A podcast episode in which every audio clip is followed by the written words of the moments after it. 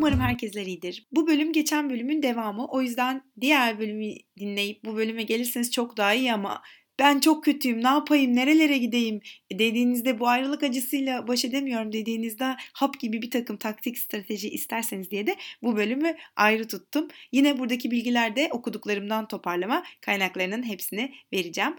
Bu arada ben bununla ilgili bir bölüm daha yapmıştım. Ayrılık acısının üstesinden nasıl gelinir diye. O bölümü de bir dinleyin derim öncesinde. Hatta tanıdıklarınıza da gönderin. Evet nedir bu taktikler? Hemen başlıyoruz. İlk olarak eski sevgilinizle neden olmadığını düşünün. Efendim ben hep burada Guy Lynch'ten örnek veriyorum. Onun konuşmasını kaynak veriyorum ama bu kez başka şeyler söyleyeceğim. Eğer Guy Lynch'in taktiğini merak ediyorsanız şayet de o bölümü yani bu ayrılık acısının üstesinden nasıl gelinir bölümünü dinleyebilirsiniz. Bu kez Missouri Üniversitesi'nde ayrılık acısı çeken insanları ne iyileştirir, hangi teknikler kullanılma üzerine bir araştırma yapmışlar. Onu anlatacağım.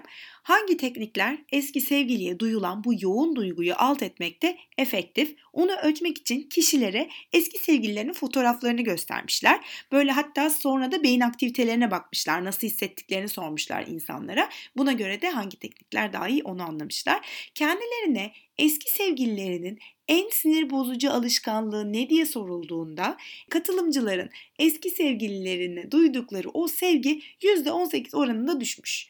Yani neymiş? Biraz böyle neden birlikte olmadığınızı, neden uyumlu olmadığınızı, onun sizi en uyuz eden özelliklerini düşünmeniz ona olan duygularınızı daha da azaltacak. Hatta Guy Winch der ki yazın neler olmadı diye. Geçen arkadaşıma hatta şey dedim yani çocuğun o kadar çok olumsuz özellikleri vardı ki PowerPoint yap dedim ya. Her seferinde kendine o sunumu izlet dedim. Ciddi anlamda işe yarıyor. Bu arada sinir bozucu özelliği düşünmenin şöyle bir negatif tarafı var katılımcıların eski sevgililerine duydukları o yoğun hissi azaltsa da kişilerin modlarını düşürmüş.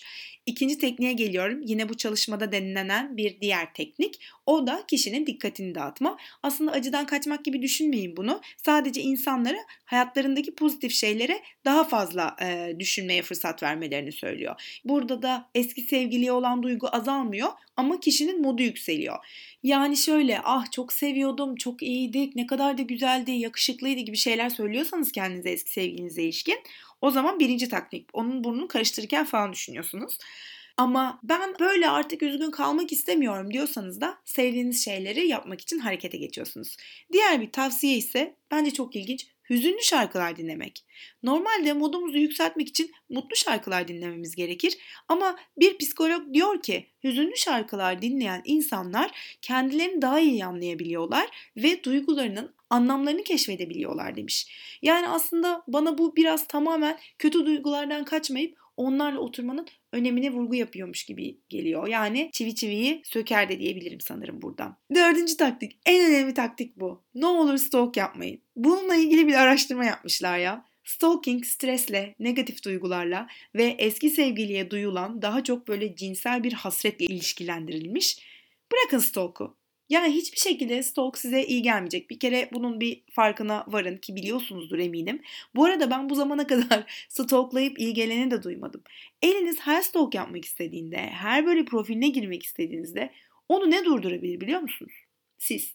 Yani bu kadar gücünüz varken, eliniz kolunuz üzerinde bu kadar kontrolünüz varken ben derim ki bu kontrolünüzü kullanın ve şu stalk konusuna bir son verin derim. Her ne kadar böyle titreseniz bile yapmayın. Beşinci taktik. Acele etmeyin. Hemen böyle üstünüzü başınızı silkip eski hayatınıza böyle dönüp işte ne bileyim yeni birileriyle çıkıp falan bunu yapamayabilirsiniz. Devam edebilirsiniz bu şekilde. Ne kadar güzel adınıza çok sevinirim. Ama eğer böyle devam edemiyorsanız da lütfen böyle olabilmek için acele etmeyin. Eğer yataktan kalkmaya gücünüz yoksa olabilir birazcık yatın o zaman. Ama şunu bilerek yatın. Şu an yatıyorum ama kalkacağım. Şu an buna ihtiyacım var. Biliyorum bir gün bu ihtiyacım azalacak ve ben kalkacağım. Yani geçeceğine olan inancınızı sürekli pekiştirmeniz gerekiyor. 6. Ruminasyon yapmayın. Ayrılanların en ama en sevdikleri şey genelde bu yaşadıklarını tekrar ve tekrar anlatmak çevrelerine. Çünkü anlatınca azalacağını ya da birilerinin onlara mucizevi bir şey söyleyeceğini ve birden dan diye iyi hissedeceklerini e, düşünüyorlar genelde. Kendimden de biliyorum. Anlatmak çok iyi bir yöntem olmakla birlikte sürekli aynı insanlarla aynı şeylerden bahsetmek yani ruminasyon dediğimiz şey durumu hiçbir şekilde iyileştiremediği gibi sizde var olan negatif duyguları da sürekli canlandıracak. O yüzden eğer anlatacaksanız Kendinizde yaşadığınız bir gelişmeyi anlatabilirsiniz mesela. Bugün yemek yiyebildiğinizi anlatın mesela.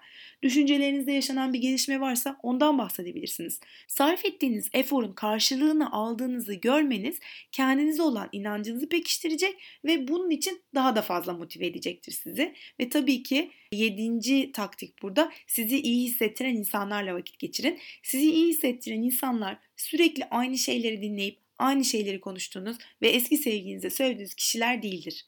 Ama aynı zamanda yeter bu kadar ağladığın diyenler de değil.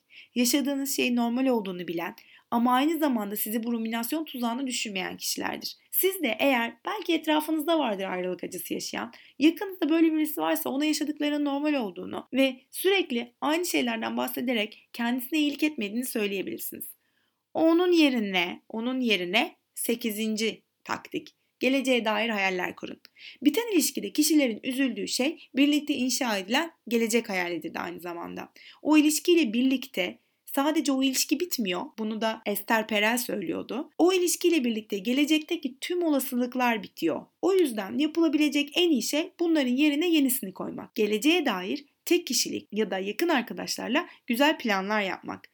Gelecek böyle bomboş kapkaranlık bir yer değil. O planlanan tatil farklı şekillerde de yapılabilir. O gidilecek, görülecek yerler, ülkeler farklı insanlarla da görülebilir ya da yalnız başınıza da yapabilirsiniz. Her tecrübe farklı bir şey katar kişiye çünkü. Bu da son taktiğimizde ben aslında bunu ona tamamlamak istiyordum ama böyle bunlar denenmiş ve sonuç alınmış şeyler. Böyle kafadan da iki taneye atmayayım dedim. Umarım süreçte bunlar da işinize yarar. Beğenirseniz Instagram'da da paylaşmayı unutmayın olur mu? Başkaları da faydalansın çok isterim.